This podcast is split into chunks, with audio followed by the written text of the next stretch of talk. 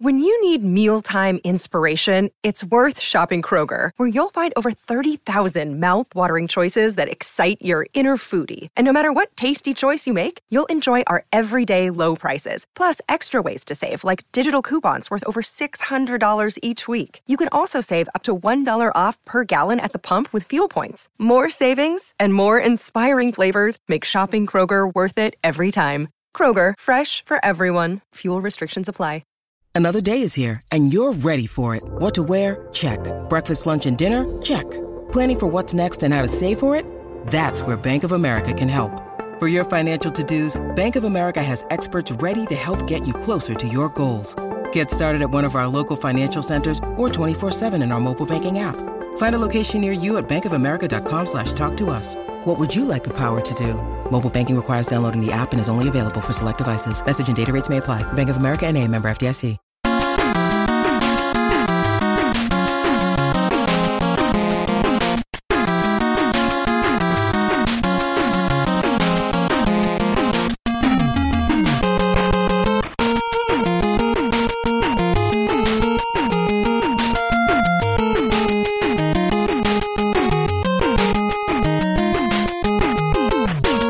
Hockey fans. Are you ready to brave the wild? With me, your host, Paladino Joey, or Joey Awajan. Brave the Wild is available on iTunes, Google Podcasts, Stitcher, and Double Twist. Thank you again for joining me today. Great to be back, but unfortunately, like I talked about in the last episode, anything but at least three and one, three and one, or a sweep would be extremely disappointing in the next four games, and the Wild wind up with a split. Now, of course, a sweep, that's not easy. But after you beat Winnipeg, you think maybe, just maybe, this team could get a sweep. That would be incredible. No. Uh, the Detroit game was uh, fairly evident the Wild were not going to get a sweep.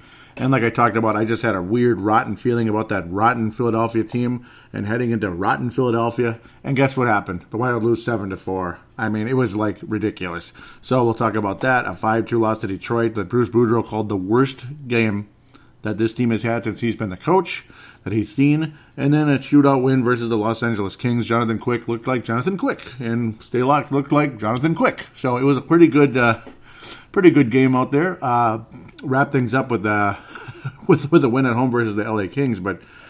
Yuck! Wow, I I don't know, man. Three to two win versus Winnipeg, very nice. Three to two win versus the Kings, okay, sure. Um, the Wild generally the better team in the game, but Quick was so damn good. He kept the Kings in it the whole time, and Stalock was solid too.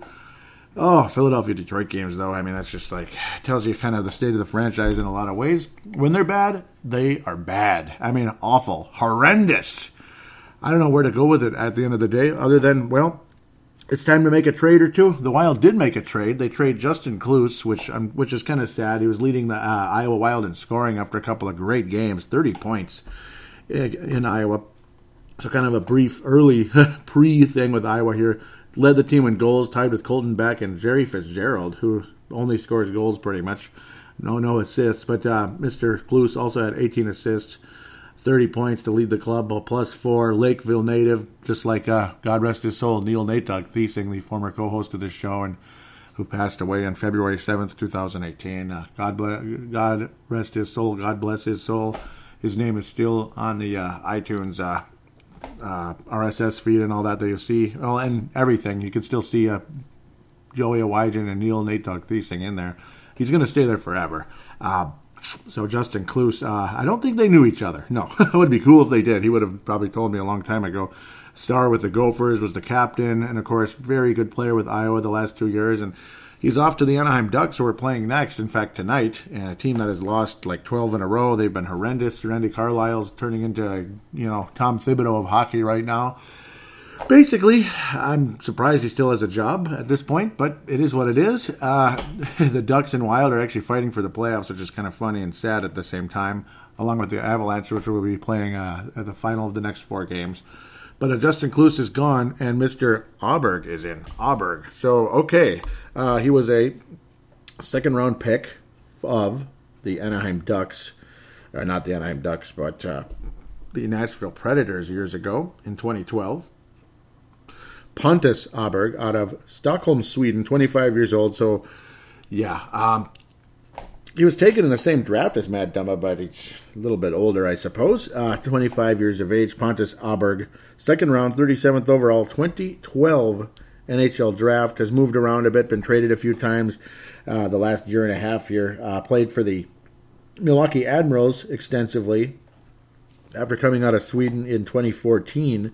Was pretty successful in Milwaukee. Of course, a certain coach named Dean Evason, who's on the Wild uh, you know, who's on the wild bench next to Bruce Boudreau, maybe the uh, head coach in waiting. It's you know how things go in the NHL. You know how things go.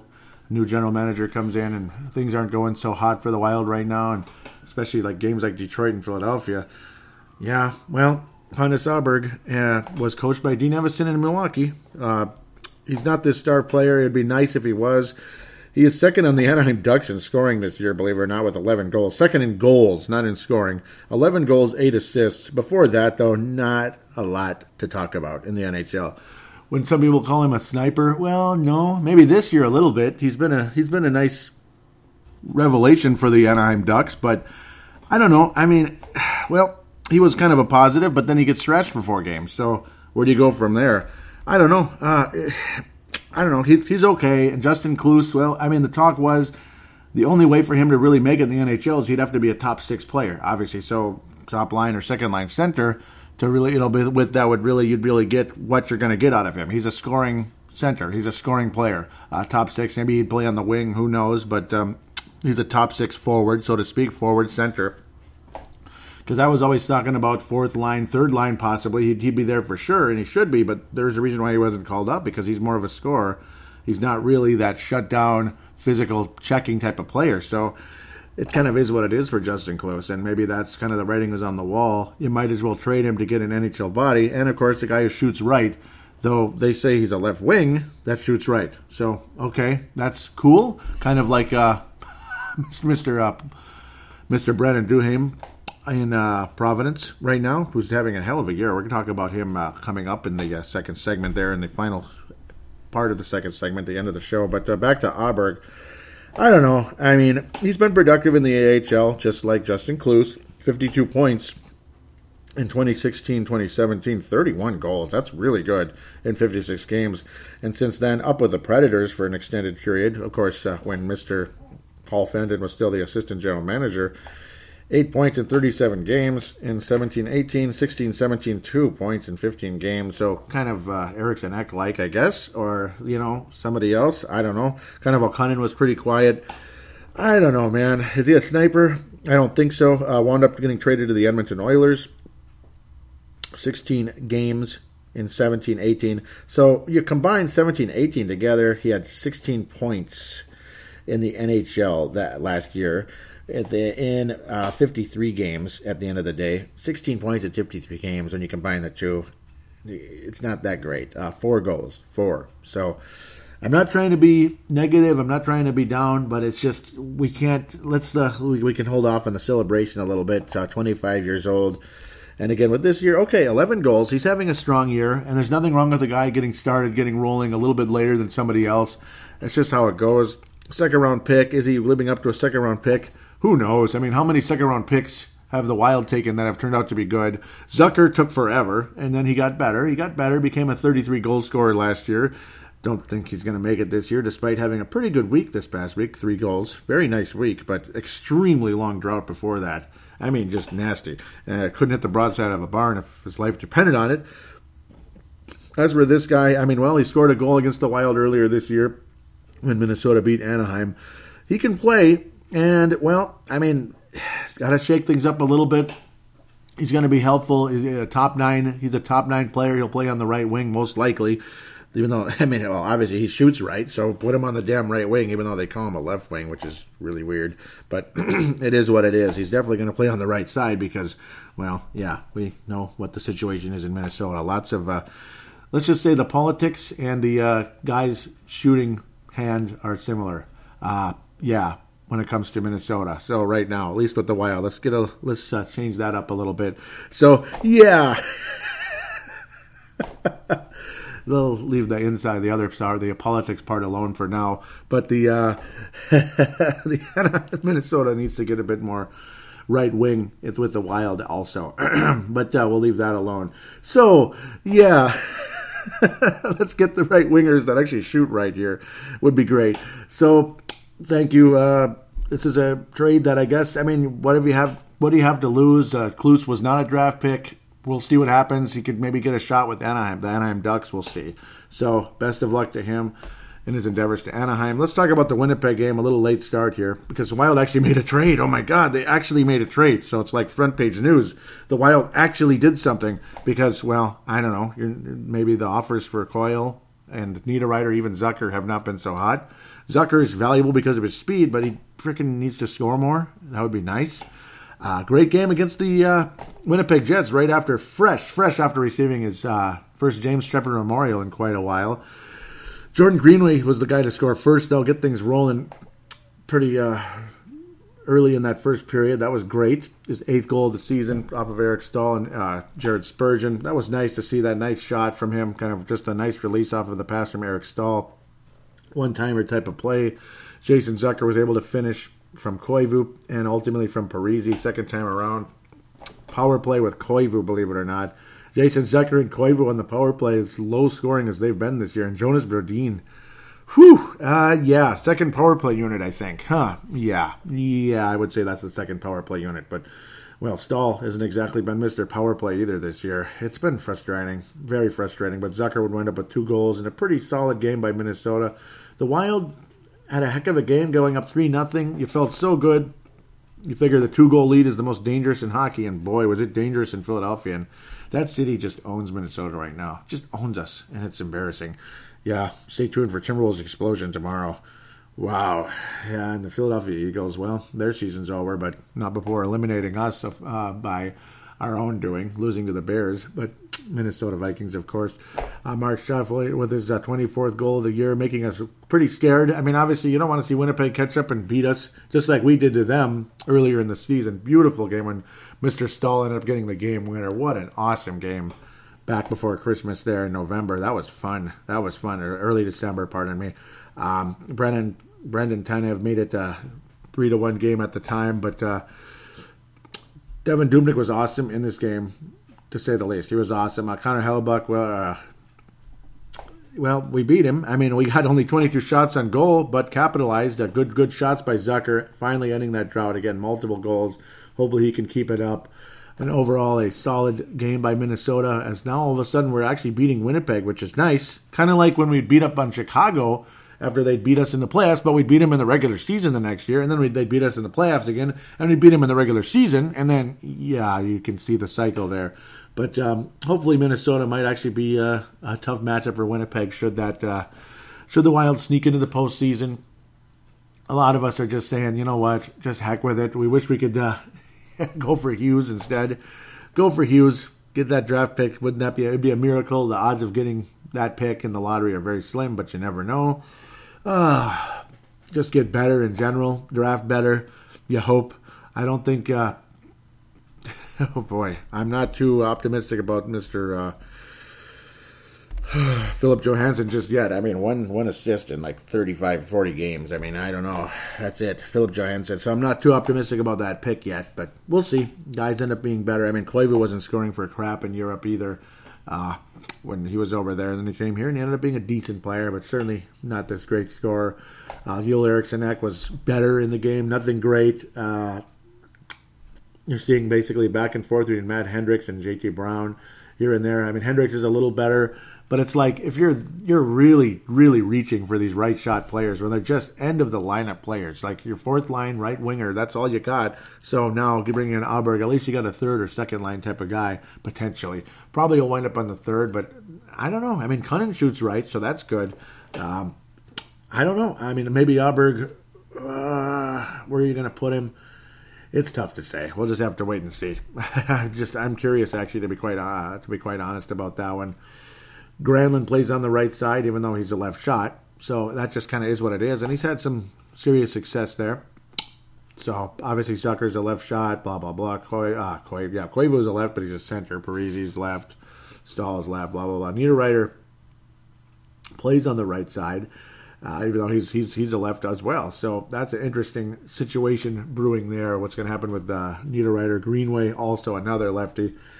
Foligno, you could go on forever. Everybody's lefty on this team. Euler, Sinek as well. So there's going to be some type of move here, obviously, and uh, I got to think JT Brown should be sent down to uh, Iowa at this stage. That's probably what's uh, coming up at the end of the day. Fun game against Winnipeg, though, and it felt good and all that. But then you play Detroit on Saturday, and I don't know. It was it, it was exactly as Bruce Boudreau stated, the worst game that he's seen since he's been the coach of the Minnesota Wild, and it was just from the get go. I mean, the Wild had had a tie. They even led two to one at one point after Niederreiter got his eighth goal of the season off the power play. Kunin finally scored his first goal, and this one did not get waved off. There was no high sticking this time around. Tyler Bertuzzi would score his first of a hat trick which really, really pissed us off. Thomas Vanek would get multiple goals in this game. Ugh. And doesn't that just figure? Oh, so frustrating to watch that. And yes, the talk is, of course, yeah, he played on a line with non scores when he was in Minnesota, and that did not help his production. But it was like this guy slacks off, that guy slacks off, and then Vanek could slack off some more. That's kind of what it felt like when he was here. It was extremely frustrating. Um, obviously, he can score, but he's kind of got this you know, I'm gonna I'm gonna play the way I play if you like it or not, basically. And that was kind of Vanek's approach. He's now got nine goals on the year, so I don't know. I guess he's happy with himself with his multiple goals in the game, but generally speaking, regardless who scored, who didn't score, Kunin and uh, Niederreiter. Niederreiter actually had a pretty good week this past week, I'd have to say. Kunin, okay, yep, Kunin getting in the mix some more as well. I like the chemistry between him and Parise. Nice goal there. Finally getting his first goal of the season. He got his first career goal last season in his call up last year before the doggone injury, which was heartbreaking. God, that was frustrating because he was actually playing pretty well, and that really slowed him down. Uh, Jimmy Howard only faced 18 shots in this game. Uh, the Wild basically stopped getting shots on net.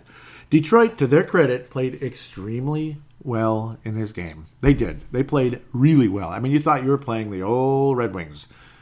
But then you look at the players, you know, Tyler Tyler Bertuzzi, God bless him, but it's you know, hello, okay, he's the nephew of Todd Bertuzzi, blah blah blah.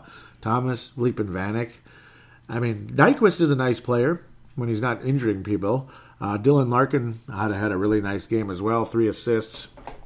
Very valuable player again for the uh, Detroit Red Wings and all that, but they're rebuilding. They got a long way to go. Vanek is just kind of there, you know what I mean? Bertuzzi's a nice player. He's he's nice, good player. He's got a nice future, but he's not, you know, he's not a star. I mean, Kronwall's okay. Most of the rest of their defensemen, and just who is that guy? You know what I mean? I mean, who is this guy? Who's that guy? Filip Hronek. Oh, okay. I mean, God bless him, to his credit, but this team is going nowhere for a while, for another two, three, four, five years. Just kind of like, and it's like we're, it feels more and more like we're heading in that direction when, when you play games like this. And you kind of almost have to, even though the problem is you can't. You have to, but you can't because we're only half done with the Bleep and Parise and Suter contracts. Dubnyk's contract is not that bad. It's very tradable, but then people will go ape bleep if you even think about trading Devan Dubnyk. And it's nothing personal because it's not like Dubnyk sucks. That's the whole point. You trade him because he can get you something. That's the whole point. And because, well, I mean, getting beat in the first round by Winnipeg four games to one or whatever is not all that appealing. I mean, is this team on the verge of a 91 North Stars type of playoff run here? Are, are they? I mean, I don't think so. That would be great to be the happiest day ever. I want to see that happen again, but I don't think so. And then you have games like this. I mean, you got absolutely annihilated by Detroit. And they blocked every bleeping shot. They mimicked our every move.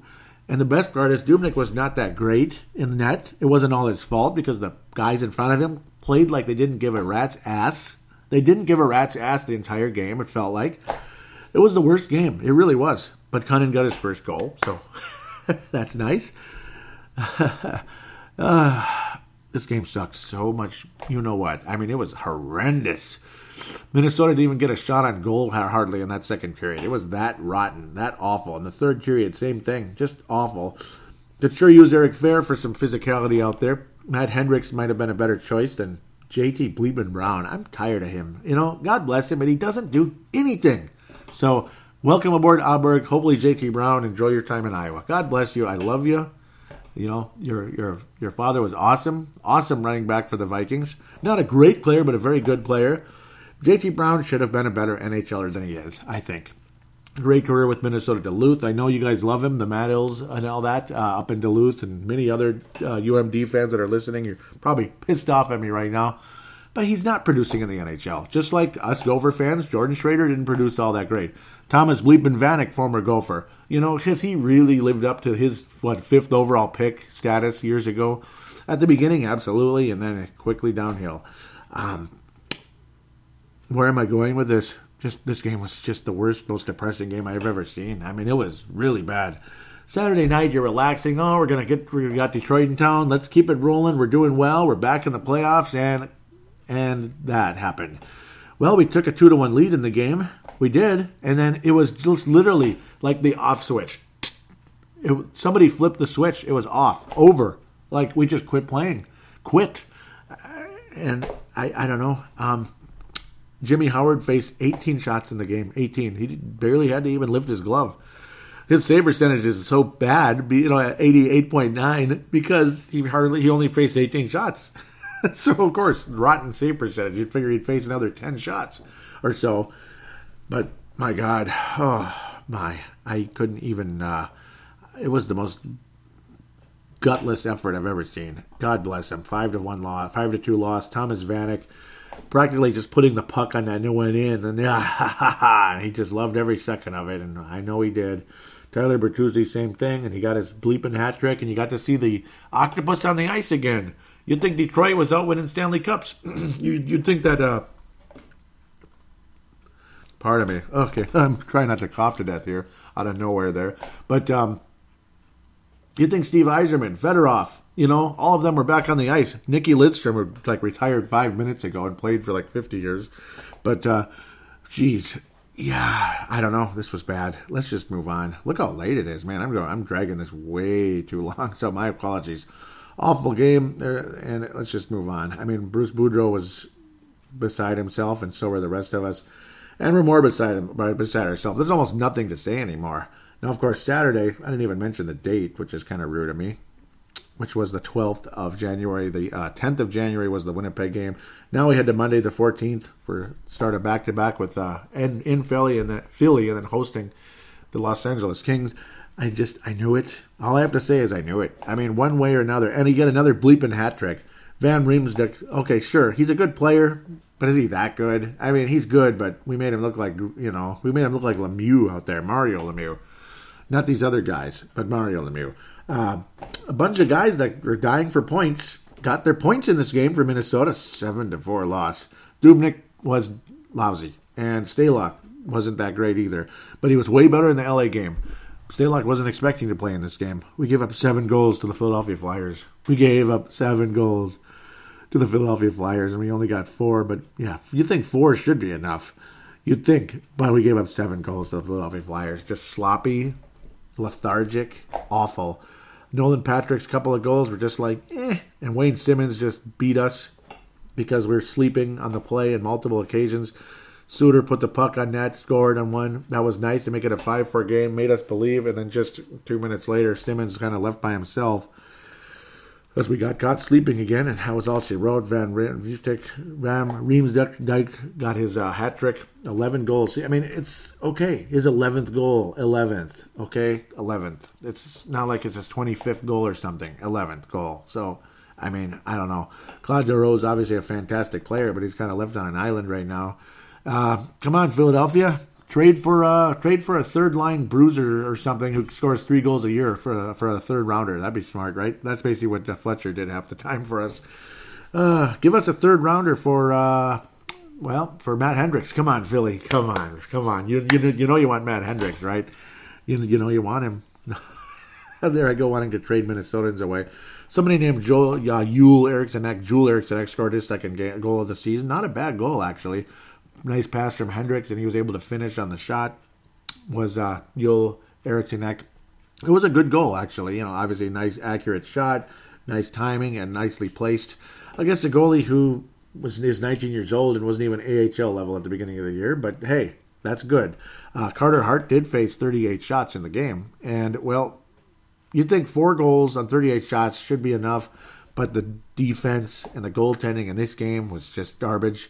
There was no defense at all. We just were playing, okay, we're playing Philly, we'll be fine. And then we just fell asleep. And that's all there is to say about this game. And I hated it. I just hated it. Zucker, third goal in three games. Of course, two against the uh, vaunted uh, Winnipeg Jets, and then one against the Philadelphia Flyers to open things up. Minnesota did lead two nothing in this game. He lead two to one over Detroit, but two nothing in this game. The most dangerous lead in hockey. Yeah, well, it was even we even led again three to two, and Marcus Foligno was able to score. Again, another guy dying for points. Eric Staal's only 15th assist on the year. That's just lousy. That's lousy. Hendricks and Joel Eriksson Ek's second goal, second assist. Uh, Foligno's only third goal of the year. I mean, he scored a couple goals like at the beginning of the season, was doing pretty well, but I don't know. Isn't that always how it is? Like some fourth liner, like you know Ryan Reaves for the uh, Vegas Golden Knights, who we're going to talk about in the second segment. Same thing, you know, some fourth liner, fourth, third liner has a really good start, and you never see him again. And that's kind of how it was with uh, Foligno, at least in the scoring column let's move on for the sake of time. I'm really this is too long, and I apologize. Very long for a segment, but again, the trade and just so much frustration. Solid game for Minnesota against Los Angeles. You saw much better defense, and you saw very good goaltending, and um, from both goalies, of course, Stalock and Jonathan Quick. Niederreiter again getting that much needed uh, ninth goal of the season. Very good week for Niederreiter. And Joel Eriksson Ek's fourth assist of the season. So he's now at six points on the year. And Foligno. So those guys playing together on the fourth line there together, which actually probably is not the worst idea. I was literally called somebody with no hockey IQ for putting Niederreiter on the fourth line. He's a big guy, and yeah, he's a scorer, but he's a big guy, and he's not been playing so hot, and he's been put on the fourth line before. So I guess my hockey IQ is really low. Is it is it really that low? Because Aberg is not a fourth line guy. He could be third. He could be third, but he's not a fourth line guy.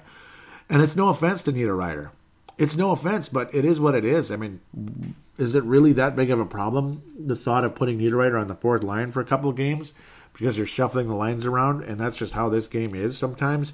Uh, Kovalchuk again, that was a frustrating frustration there. Dion Phaneuf, only his second assist on the year. Again, a guy who years ago with Calgary and Toronto was a big name and all that, and he has just vanished off the face of the earth. And he's playing for a lifeless Kings team. Nobody scores for the Kings. Nobody. Nobody. I mean, Eric Staal with 14 goals is the top gun in this game, like the guy with the highest goal total uh, of goal scorers. Of Jeff Carter ended up scoring in the scrum very late to tie it up to frustrate the crap out of us. We thought we were going to find a way to lose again in the shootout, but we've beaten Jonathan Quick in the shootout before. Luckily, uh, Kovalchuk though again from Dustin Brown ultimately there, and Eric Staal ended up scoring off of Ryan Suter's, Suter's shot, literally off his uh, uh, shin guard there. Suter basically banked it off Staal's shin guard, probably unintentionally, I'm sure, but it worked out. Uh, Staal luckily stopped at the last second because he saw the opportunity. The last thing he wants to be is called for kicking the puck in, obviously, and Staal wisely was able to get his 14th goal of the year that way. So, pretty cool, pretty cool, and uh, yeah, not bad. Wild ended up surviving that. Kunin was the leadoff guy on the shootout. That was kind of cool, but that didn't that didn't amount to anything, unfortunately. Uh, Stalock would stop the three shots he'd face. Uh, Jason Zucker, with a nice hesitation on quick and release on the backhand, was able to get what would be the winner after uh, Kopitar missed, Parise missed, and then Dustin Brown fanned on his attempt and got a second opportunity, but it wasn't all. There wasn't a whole lot of mustard on it, and Stalock was able to deflect that thing up into the air, and Minnesota ended their little oofda, their little uh, two-game garbage heap. I mean, uh, that was a dumpster fire. Those two games, Detroit and Philly, were just. I mean, th- those are two of the worst games I've ever seen. What the flip? And you know, every team has bad games. Every team, good teams have bad games, but that was really weird. That was the fire Boudreau type of campaign. I mean, I does the team hate him that much, or what the hell? Um, maybe, but uh, it's games like that. I I was just just a feeling. I thought if the Wild came out with a, a flat game like that against the Los Angeles Kings we would have heard the little dun dun da dun wildfire Bruce Boudreau, Dean Evason named interim coach. And that's what would have happened, and he probably would have been signed for like a three year contract or something at the end of the year. Um, it's still very possible. I love Bruce Boudreau, but I think the possibility exists and persists. You have a new uh, general manager. Dean Evason is on that bench for a reason. He is, and uh, you, you just know. Otherwise, Dean Evason might have been in Iowa. Um, uh, yeah, I just have that feeling that he's the coach in waiting. If you like it or not, uh, it is what it is. Good, good player years ago. Boudreau obviously was talented, but didn't make it to the NHL a whole lot. Just a cup of coffee off and on for him. But uh, not that that matters. You know, Bruce Boudreau has been a wonderful coach, and uh, I love him. I'd love him to stay. I'd like him to stay another, you know, four years, whatever. But I think the writing's on the wall, and it's not his fault at all. You know, that's what's sad about it. This team is not playing up to their potential. And at the same time, there's just, it's the same old story, too. There's a lot of guys in this team where you're counting on them to score and they don't. And then you're counting on, to, on them to score and they don't. And then there's other guys that they're just hot, cold, they slack off, they, they, they get in, they're moody, they're this, they're that. Like Suter is like a dictator in the locker room.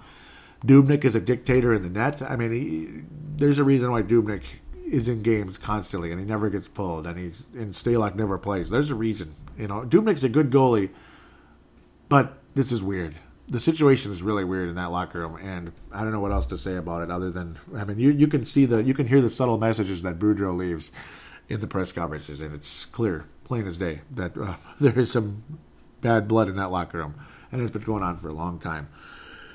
I'm not bad mouthing the team. I'm not. I'm just giving you. I'm just giving you what I'm feeling, okay? So please don't get mad at me. Don't hate me for this. But clearly, clearly, there are pieces in this locker room that are not good. And that's obvious. There might be good players, but their attitude is in the wrong place. And uh, that's just how it is. It, it is what it is. That's how, and uh, I don't know. I mean, I'd say it's not about me bad mouthing the team. Maybe you're being a little bit too homerish out there, some of you. You have every right to be that, but I mean, I don't know. I have every right to be frustrated and angry. I want this team to win, and well, I think uh, I think this team is lacking in the star department, the true star department, and at the same time, the, I think the team attitude is not good. I think I think it's negative. I do. I think there's a lot of negative energy in that locker room, and it's been going on for a while. Okay, let's wrap up this very elongated segment. Who's going to get the uh, Who's going to get the Madonna Award for this segment? Well, I think it's Niederreiter, which is weird. Uh, Madonna slash Neil Broten Award. I think it's Niederreiter. He was pretty good this week. He was solid. He wasn't great. He was gutless at times, but at the same time, he was consistent. He just kind of showed up to play. Joel Eriksson has been playing a bit better. You're seeing something out of Joel Eriksson Ek. This first couple games since coming back from Iowa due to Eric Fehr's injury, uh, after scoring more than a point a game in Iowa again, which is pretty cool. Uh, he's been better. Uh, after the first two games, he was awful in Minnesota again, but he's been he's been starting to show up a bit, and that's good.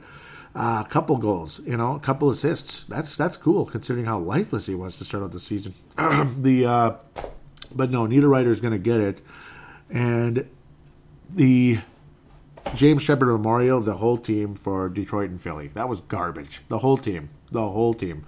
With that said, let's take a break, come back, preview four more games. Wow, very busy schedule before the All Star break, kind of cramming it in. And then before that, and then, uh, of course, we'll talk about the uh, prospects as well. There's some hope out there.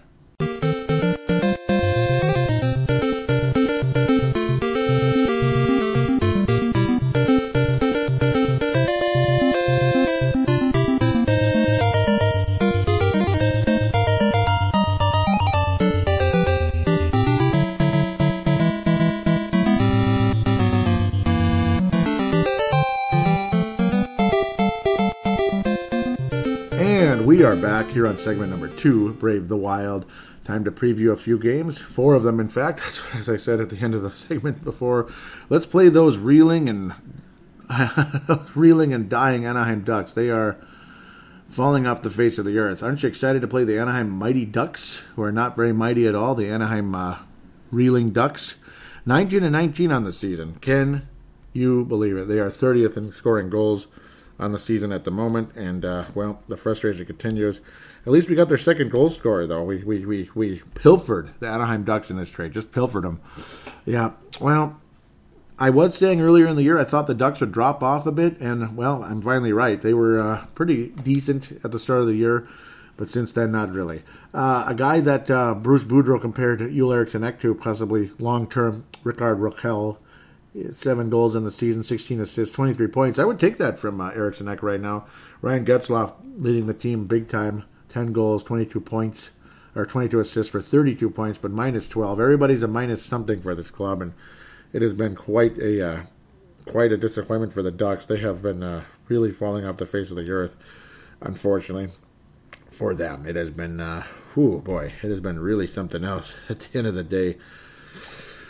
Yeah, well, it's their problem, I guess. At this point, they continue to lose, lose, lose. 12 uh, 0 in their last five and 0 in their last 12. The 4 0 loss to Edmonton, yuck, lifeless on the 6th of January. That was a home game. 2 to 1 loss to the Ottawa Senators at home. 2 to 1 loss to the Ottawa Senators. 7 to 4 demolition. Pittsburgh coming to town and Anaheim heading to Winnipeg 4 to 3. Almost got them and then you lose three to one to Detroit. You host the Minnesota Wild. No, you visit the Minnesota Wild tonight in Xcel Energy Center. No excuses, Minnesota. Let's get her done. Like, stop screwing around against these bad teams. This is an opportunity to improve your record rather than flatline like we did last week. A split against Detroit, Philadelphia, Los Angeles. Come on. It's one thing to play Winnipeg. You beat Winnipeg, and you can't beat the frickin' Philadelphia Flyers or Detroit Red Wings. Yeah, and to play as lifeless as we did, that's what made me so mad. Uh, John Gibson, well, he's doing what he's doing the best he can, as is Ryan Miller, the backup, the veteran, wily veteran backup. Two point seven six for John Gibson, two point seven one for Ryan Miller. Very similar. Save percentage about the same. Only one shutout for Gibson. That's it for the entire season. A team that's fallen off the map. They're not happy with their coach. They're not happy with themselves. They're not happy with anything. Pontus Aberg is a Minnesota Wild player, the other leading goal scorer for the Ducks. Well, Ondrej Kase also has 11 goals, so he was tied for Aberg, Pontus Aberg, and Jakob Silfverberg with 12 goals in the season, but only seven assists. Not a whole lot of chemistry on this team. There's no reason why the Anaheim Ducks should make the postseason, and that's a big reason why Minnesota has a legitimate shot at making the playoffs despite not playing well. In fact, not at all. Edmonton Oilers tied with Minnesota. They're only two games above 500. Winnipeg, that's Edmonton, by the way, one point. Vancouver is one point behind Minnesota. Anaheim is only two points behind the Wild, despite being awful. And their goal differential is minus 30. That's how much they've fallen off the face of the earth. Arizona is 19 points better than uh, Anaheim, 19 goal differential better. That is insane. Calgary Flames have really taken off. They're tops in the Western Conference in everything. They have uh, a three point lead over the Winnipeg Jets for number one. San Jose Sharks are actually only two points behind, but 39 plus, plus 39 in the goal differential for the Calgary Flames. The Anaheim Ducks, again, no excuse. Minnesota needs to win this game tonight. Uh, needs to win this game. I mean, just play strong, solid defense in front of Devan Dubnyk, who's going to be a net until hell freezes over, like it or not. And yes, I recognize he's a good goalie. I'm not saying Dubnyk sucks. And if I say trade Dubnyk, it's because getting assets. It's not because I hate Devan Dubnyk. It's because you want to get assets. Do you want to get better, or you want to just flatline forever because you got to wear those gall dang uh, green and green and red shades? Take the damn shades off and look at reality, folks. I don't hate Devan Dubnyk. I don't hate anybody on the team. I hate the negative energy on the team. Oh yeah, and you should too. You you should. I mean, don't you want positive energy on your team? Like you know, Nate Prosser brought last year. Was that positive energy out of Elk River? Absolutely. Ryan, uh, Alex Stalock is positive energy. Like him or not, he is positive bleeping energy. And he's a Minnesota native. And no, uh, I, have, I have no problem with Alex Stalock getting significantly more time between the pipes. You know, I understand trading, trading Devan Dubnyk isn't going to remedy the team. I get it, but you're going to get assets. And if you can get higher draft picks, again, you, you know, you're, you're, you're no worse for your wear. You got to get higher draft picks. And again, with this newer GM, I have more faith in him than Chuck Fletcher at this point. Fletcher made some nice picks. He made some nice picks. His trades sucked, most of them. most of them. The, the, the Dubnyk trade was the great one. Great trade. Freaking awesome trade. But just about every other trade he made was not the best. It just wasn't. And some of them were just flat horrible, horrible with a New York accent thrown in. Let's move on.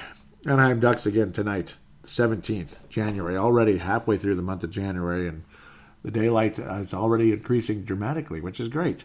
Columbus Blue Jackets, old corn on the cob Columbus Blue Jackets. Oh, goody. And here they come. The Union Army is coming to town. The Blue Jackets are coming to town on the 19th of January. The general himself, Mr.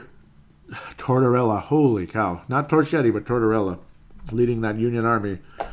Uh, they're in first place in the Metropolitan Division like they have been for a while. Very tough team, very difficult matchup for Minnesota. I don't like this game at all. Mr. Bobrovsky, who may be one of the top free agents in the offseason, does that mean the Wild need to sign him? I don't know. His goals against average hasn't been that great. Cam Atkinson always finds the back of the net against the Wild. He had a sucky season last year, but he still found the back of the net versus us, which was extremely annoying. Extremely annoying. But that's just how it goes sometimes. 27 goals this season, though. He's sure playing a hell. He's sure he's sure having a hell of a year again. Panarin, obviously, awesome player, traded from the uh, Chicago Blackhawks in that awful uh, Brandon Saad trade. Ha, Panarin, man, he's kicking ass. Could sure use him here in Minnesota. He's a plus 12. Atkinson's got 48 points, 34 assists for Panarin in only 44 games, 52 points, kicking ass. Cam Atkinson playing like an all star. Absolutely. Uh, Nick Foligno, the older brother of a certain guy named Marcus. Yeah, we know. Not having a great season, but not having a bad one either. He's been a factor, but certainly no star player for the Columbus Blue Jackets playing his role, blah, blah, blah. Blue Jackets are playing awesome. They've won four in a row. On January the 8th, they lost 4 0 at Tampa. Whew! Vasilevskiy shutting those suckers down. Then they beat the Nashville Predators. Very impressive. They beat the Stanley Cup champion Washington Capitals in the capital. Really, really impressive there. Crushed New York, the New York Rangers seven to five, and beat New Jersey soundly four to one on the fifteenth. Four in a row for Columbus. Minnesota never plays the Blue Jackets well. I don't think they will. I don't think they're going to win the game. I just don't. And I wish they would. I, I wish we could. Uh, they're going to play the Montreal Canadiens in between now and then. Also, I should say the most likely guy to score for Minnesota over Anaheim, and I didn't even pick the final score in that game. No excuses, by the way. Let's go for a 3 to 1 win for Minnesota. Most likely guy to score for the Wild. Well, maybe Eric Staal actually gets one off his stick this time against the Ducks, and let's go with that. Eric Staal, 15th goal of the year tonight, off his stick, not off his skate, not off his chest, not off his back, but off his stick. A, a legitimate hockey goal there. Uh, against the uh, Columbus Blue Jackets, most likely guy to score in that game is going to be Zach Parise, but the Wild lose 4 to 2 to the Columbus Blue Jackets. Cam Atkinson scores at least one goal in the game because he is a wild killer. Absolutely. 4 to 2 loss to the Blue Jackets. I just we never play that team well. It's so bleeping frustrating. I hate the Blue Jackets with a passion. Uh, Vegas Golden Knights. Oh yeah, we head to Las Vegas, Nevada. One game before the uh, All Star break, we head to Colorado before that. That's going to be an interesting game considering how things are going there. Blowing up a bit there, but freaking talented as hell still though. The Vegas Golden Knights. Wow. Well, there they are. They're in third place in a very tough division. It's no sucky division anymore, at least not at the top the uh, Vegas Golden Knights go from one of the worst goal scoring teams to in the NHL to a, a great goal differential. Obviously, Marc Andre Fleury still in net and having an awesome year again. The team is seventh in the NHL in goals against, 12th in goals for after being the worst goal scoring team in the league. Again, if Ryan Reaves is your leading scorer, you suck. Marc Andre Fleury, six shutouts. He's playing like a uh, he's playing like an MVP candidate, Hart Trophy candidate right now. Six shutouts for Marc Andre Fleury again after a not so great start. Uh, this year he stayed healthy though, which is nice. Uh, Malcolm Subban, who's a nice backup sometimes, not the greatest numbers. If he's in net, the Wild's chances increase. The leading scorer in everything, tied with goal scoring with Billy William Karlsson, who had but 43 last year. Jeez, just Kruch just whooped everybody's butt last year. 43 goals, 15 this year. Alex Tuch also with 15 goals, and he's missed eight games compared to William Karlsson. He's got eight games in hand, so to speak and he's six points ahead of the next leading scorer, Mr. Marchessault there. He's got the March Assault, right? 14 goals, 17 assists, 31 points for him. Alex Tuch is the MVP of the uh, of the Vegas Golden Knights. Uh, Nate Schmidt, the Minnesota Gopher, former Gopher, Minnesota native, and all that. Uh, plus 15 tops on the team there on defense for the uh, the solid defense there for the uh, Vegas Golden Knights, and he's missed 20 games this year, and he's still got 16 points. He's been awesome in the time he's played. And as always, Paul Stastny has missed a ton of games as well. He's missed 30 games this year, only 14 points, but still very productive in the 19 games he's played. 14 points, that's not bad. And a plus nine has been Paul Stastny. He's missed a ton of time. Uh, Max Pacioretty, of course, acquired from the Montreal Canadiens in the offseason. Cool. He's a minus five, though, which is not good. One of the worst on the team but producing a little bit. 24 points, 12 of them goals, so half and half going on there. But Alex Tuch has definitely been a wonderful story for the Golden Knights. And the Golden Knights, generally speaking, have been a wonderful story. The Wild swept them last year. Well, they can't now because obviously they already beat us in the first matchup. That was frustrating early in the season. They beat us pretty good. and that was back when they didn't score for crap. So I don't know now. The way the Wild have been playing versus the way the Knights have been playing, the Golden Knights, they're doing well. Uh, Golden Knights three and two in their last five. They beat the New Jersey Devils three to two on the sixth on the Jan- on January the eighth, four to two win over the Rangers. These teams all sound familiar, which is funny. everybody's playing the same teams. They lose to the Sharks three to two at home. Unfortunately for them, at Chicago four to three win, and at Winnipeg four to one loss. The Vegas Golden Knights four days later will host the uh, Pittsburgh Penguins. How big break for them there. Pittsburgh Penguins, and they'll host the Minnesota Wild on the twenty first of January. Going to be an interesting uh, Monday matchup there. Minnesota versus Vegas at 5 p.m. Early game there. Uh, I don't think the Wild win the game. I, I don't think so. I think the Wild are hopefully going to have to. They're going to have to try to get a split here, and I hope we can get that rather than go one and three. Got to beat those Avalanche and got to beat the Ducks, two teams that are sucking and reeling and unhappy and just falling apart right before our eyes. Vegas Golden Knights and Columbus Blue Jackets are playing awesome right now. I'm just kind of surprised the the Knights have lost uh, two games in their last five with how well they've been playing, but that's why they're not in first place anymore. They're just not keeping up with Calgary, who's winning everything. Calgary is a Stanley Cup contender this year for the first time in forever. Um, 2004, they were not a Stanley Cup contender, but then they became one because they had the great playoff run. Calgary has not been a Stanley Cup contender since the early 90s, and wow, here they are. Here they are, boy. Calgary is a legitimate Stanley Cup champion contender they're one of the best, and it's kind of cool to see. Even though I hate their guts right now, uh, after all the crap that happened, the injury to Dumba and the bad blood between multiple players there, it is a big mess. Uh, the Flames and the Wild do not like each other. They didn't like each other when the uh, during the Iginla era either. But uh, man, it's a it's a good team though. It's a good team. Got to give them credit. Minnesota loses to the Golden Knights three to two, kind of a clamp down type of game, maybe even two to one, two to two. Maybe we go to the shootout and squeak out a point, which I would be okay with. At least we get a point. Let's try to be positive here. Let's squeak out a point versus the Golden Knights, but a loss. The the guy that will score against uh, the Golden Knights, Mikael Granlund, will will uh, well, and yet another scoring drought. He's still on pace for 71 points, but he was on pace for like 84, so he's really quieted down. He'll pick up some assists, but he like never scores but he will score against the Vegas Golden Knights. Colorado Avalanche, Minnesota heads to Denver, Colorado. It's going to be a fascinating matchup. It's been an awful matchup the past two years. Colorado kicked our butts last year. They've been pretty strong against us this year as well, but they're reeling and they're fighting and they're not getting along. And MacKinnon is cursing at the coach and going crazy. Varlamov is mediocre as always, just above, uh, just just under three goals a game, 2.88. Save percentage 90. 0.6, only one shutout on the year. Very, very average. There's no excuse. Uh, obviously, it's a very high scoring team. They score like crazy, sixth in the league. Goaltending's not been good. Their power play is really good, though, sixth in the league. Penalty kill, 27th. So this should be a higher scoring game. Minnesota needs to take advantage. MacKinnon and and a freaking Mikko Rantanen, who's leading the team in scoring with his 50 assists. He's a plus 18, despite again the team not getting along very well right now. Things not going so hot. Uh, there's some also added frustration with Gabriel Landeskog getting the uh, the last man in the All Star game in this division. He's having a hell of a year, though. I mean, 28 goals. Parise is not on that level. I hate to say it. I hate it because I hate Landeskog and I hate the uh, Colorado Avalanche with a passion. But he's playing better than Parise this year, as well as Parise's playing. He's playing better. Erik Johnson, the former Gopher, number one bust of a pick by St. Louis. The, one of the few years St. Louis actually sucked back in the day and they, they're bad again now, believe it or not. Um, 14 points. He's been with Colorado for a long time, and he is just, yeah, not doing that much. He's played in every game, but he's just average at best. At best. Uh, this team scores like crazy. The real top defenseman is Tyson Barrie. He's been awesome. Remember, he got injured a bit last year, but awesome uh, rookie campaign last year. He's become one of the better defensemen in the league, up and comers anyway. Uh, Rantanen 71 points, MacKinnon 68, 27 goals for MacKinnon. Uh, Gabriel Landeskog actually has more goals than MacKinnon, which is really saying something. 28 on the season, so he deserves to be in the All Star game. I hate hate saying it, but he does. I'm just being honest, and I hate it too.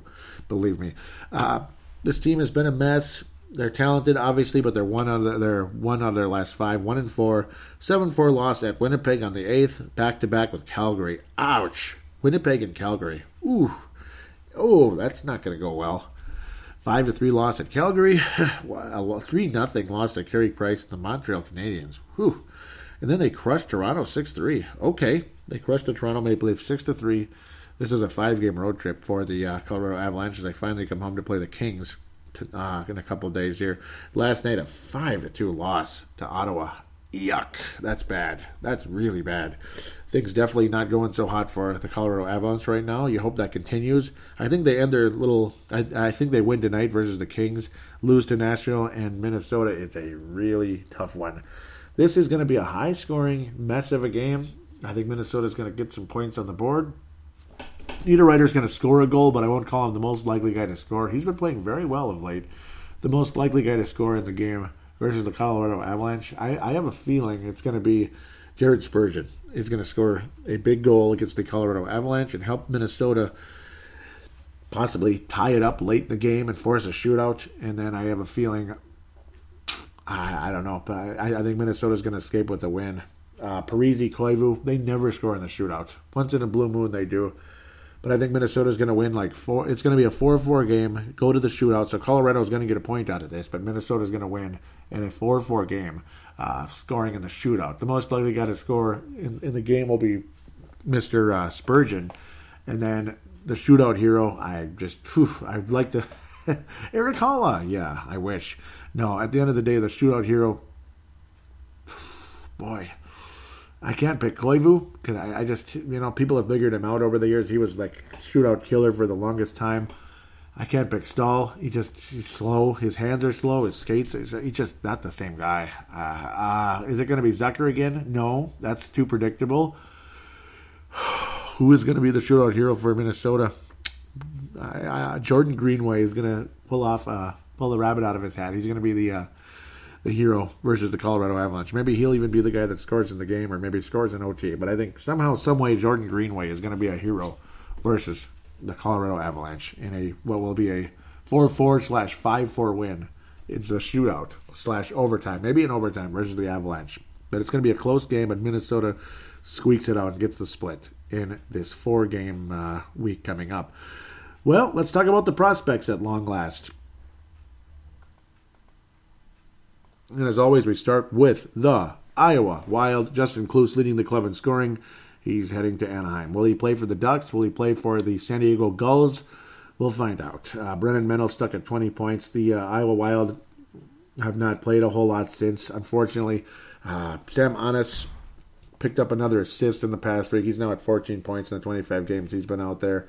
Sokolov's been quiet. He's been in a bit of a drought of late. Unfortunately, he hasn't scored in a while. He's at 18 points, 9 goals, 9 assists, so at least it's even. That's the good part. It's even Steven, so to speak, but generally speaking, not a whole lot of scoring going on. Uh, Will Bitten adding the points again. He's now at double digits, so good for him getting his eighth assist. At the end of the day, he has two goals for Iowa.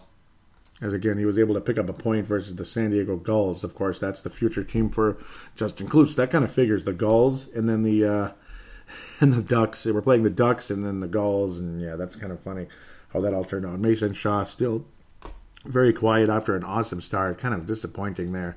22 points on the season for Mason Shaw. Actually, I believe he added one finally in the last week, and he did against uh, Texas, the Texas Stars on the 12th of January. So finally, after a huge drought, uh, his last point was on the 26th of December. He had three assists in a huge game against the uh, against I can't remember who that is, but the that was back on the 21st after a huge drought as well for him. Mason Shaw, obviously, I, boy, I, I, love his future, but it's frustrating to see how things quieted down so quickly. Again, Sam, Sam Anas adding a point most recently. Murphy, Ryan Murphy at 14 on the season. Brennan Menell continues to lead the team. Continues to lead the team with 13 plus 13 at the end of the day in the plus minus. Justin Kloos was a plus four before being traded. Kyle Rau had a hat trick recently, also in the last game. Good for him. Hat trick for Kyle Rau, up to 11 goals in the season. I thought it was more than that, but he'd been struggling. He had a slow start as well. The former Gopher, short guy, unfortunately five foot eight, but good player obviously for the Gophers. 24 points on the year for him of late. Nice little hat trick though. And at the end of the day, not a whole lot of exciting stuff going on in Iowa. Louis Belpedio still stuck at 10 points. It has been eons since his last uh, his his last point. It was a goal, if I remember correctly, and uh, yes, it was. It was a goal against the against the. Uh, like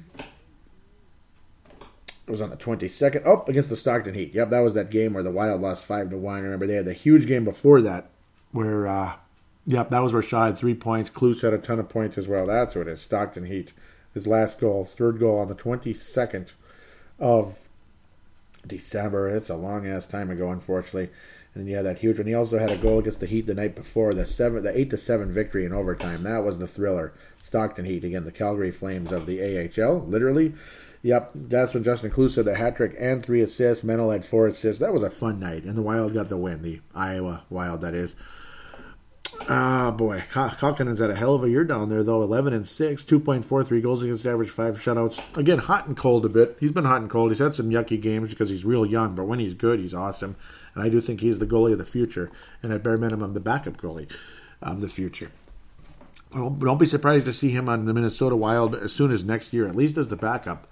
And I'm telling you, trading Dubnyk isn't the dumbest idea of all time. It's not. If you can get a nice piece, maybe a draft pick, a higher draft pick if possible, second round pick or something, maybe even a first rounder for Dubnyk. I think you could get a first. Oh yeah, I think you could definitely get a first rounder for Dubnyk from somebody out there, even if it's the mid to late uh, area of it. Who cares? It's a first round pick, and let's make the most of it. Let's hope we get somebody that can actually be something for the NHL roster in the not too distant future. That would be great. Kaapo Kähkönen and Stalock. I mean, let's go for it. I mean, I don't think this team's ready to win a Stanley Cup. Why not? Why not give Kaapo Kähkönen a chance in net and Stalock? Maybe they platoon. Stalock gets a decent amount of games. Kähkönen maybe gets real good early, and who knows? Give him a shot. I mean, if you got a, there's other teams with 19 year olds in net. Obviously, like freaking Philadelphia. That's a mess, but that that's that's how that goes. Kähkönen will be 23 next year. So, I mean, it's, you know, it's not the first time a 23 year old has gotten significant time between the pipes in the NHL. It's not. And maybe he's ready to go. Uh, it didn't look like he was ready to go at the beginning of the season of the AHL. And right away, it was just shutout, shutout, shutout. It was a beautiful, beautiful sight, without a doubt. Uh, let's look at the college players a little bit. Brandon Duhaime now at 19 points, adding another assist. Just under 20, up 23 points, 23 games on the season. He's a plus 13 for Providence who has been playing well, but so to his credit as the junior Brandon Duhaime. I think he's. I think he could. I think he could make the NHL someday. Jack McBain uh, also now he, he added his third goal last weekend, so that's good. A couple of points recently for Jack McBain. One assist the week before. Now he got his third goal on the season. Six points on the year for the pretty awful Boston College club there. But uh, he's you know he's he's even in the plus minus in the 17 games he's played. Jack McBain, not so good start so far for the youngster there, the freshman in Boston College. Uh, Swaney, a bit behind last year's pace, unfortunately. Only six goals and only six assists again for Minnesota Duluth. Hopefully he can pick it up a bit. He's kind of he's just he's just down a bit, unfortunately. Other younger players kind of uh, taking that role a bit, unfortunately. Uh, they're kind of taking the reins there in Minnesota Duluth. Hopefully Swaney can start adding the points again. That would be really nice to see. Jacob Golden is now on the uh, Erie Otters. He was a fifth round pick by Minnesota in 2017. I talk about him off and on. He had 10 points for the London Knights when he had 14 last year, so at a much better pace here. Looking to, um, you know, looking not to double, but add about 33% more this season in the point production. So far in the three games with Erie, though, not the best team ever. No points, but uh, no points at all. But he's a plus two so far in the three games for the Erie Otters. That's a team that Mister Ivan Lodnia has been on for well, what was on forever until this year, with Niagara still about a point a game, slightly above that. He's a plus 12, though. Ivan Lodnia struggled with uh, Erie Otters because of their terrible success rate for a while there. Again, 2017, third round pick. He was a top pick because Fletcher traded so many players away in that stupid uh, Hanzal trade a year ago. That was extremely frustrating, to say the least. Sadek didn't add any points, but he's the top scoring defenseman for Minnesota in terms of the Gophers, who again got a sweep versus the uh, Notre Dame Fighting Irish last week on the road. That was uh, really awesome. That felt extremely good as a Gopher fan. Hopefully, the Minnesota Gophers can keep that up. Uh, Mr.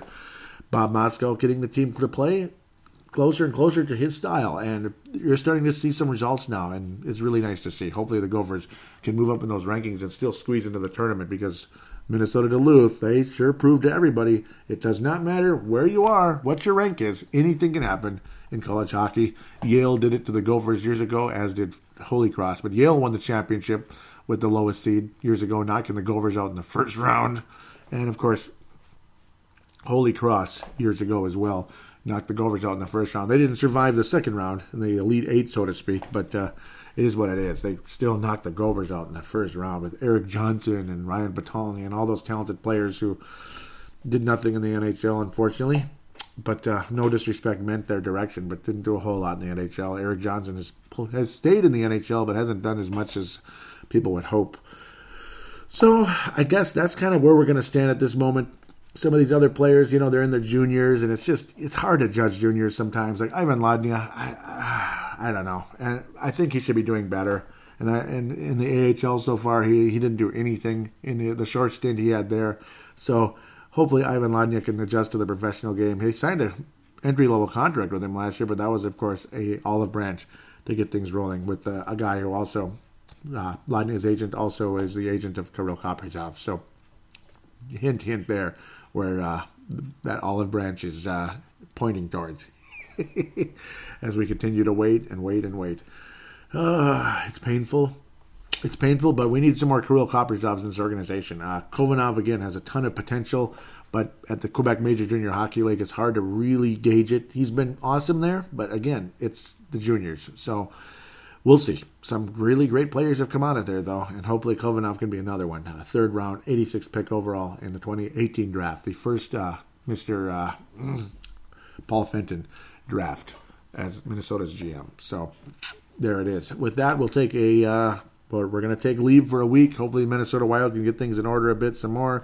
Yet at the same time, I don't mind acquiring some draft picks. We we made a hockey trade. It's not an exciting trade, but it's a hockey trade. It's a hockey trade, pardon me. Mr. Pontus Aberg will get his debut tonight. Right wing, right shot, whatever it is, he's going to get his debut, like it or not. I wouldn't be surprised to see him on the second line with Koivu. I, I wouldn't be surprised at all if that's what is the uh, the plan. We'll just have to wait and see. He'll probably have Granlund and Zucker with Staal, Koivu, and uh, Aberg with uh, Greenway, maybe. I mean, it's it's going to be an interesting mix. We'll just have to wait and see. I'm not even going to guess right now. I don't want you to beat me up too bad if I'm way off. So with that, we're going to give out the contact details really quick before we sign off. Facebook.com forward slash Brave the Wild. Facebook.com forward slash Brave the Wild. Do give that a like, join the page, and all that. Please conversate on there. It would be greatly appreciated. At Brave the Wild. At Brave the Wild is the Twitter account. Thank you, Vince Germano, for retweeting the most recent show. Very much appreciated. Please tell your friends about the show if you could. Please write a positive rating on iTunes, as some of you have. I really greatly appreciate the two people that did most recently. Thank you guys so much. And awesome reviews and wonderful things to say there. Oh, this show is a bit of a mess. It's all over the place, frustration, and you know, okay, we finally made a trade, but it's not that exciting. we'll see what happens again. and finally, the call, the phone line 209-736-7877, 209-736-7877. It is a voicemail. Do treat it as such. Mention you're calling in for Brave the Wild. Do your statement, shout out, comment, question, and opine. The call now button on the Facebook page goes to the same number just through Facebook Messenger, so that's simple and free. And the final way to get on this show is the audio submission route. Simply use a free voice recording application on any smart device on the planet. Treat it like a phone call, save it, and send it to paladinolive at yahoo.com. Paladinolive at yahoo.com, which I will then convert it into an MP3 file thanks to Zamzar.com and of course Convertio.com. Thank you very much to those websites for providing that service. I am very more than happy to uh, give you a free plug because you give me free service as well, converting those files into MP3s. With that, God bless you. We'll talk to you next week and go wild.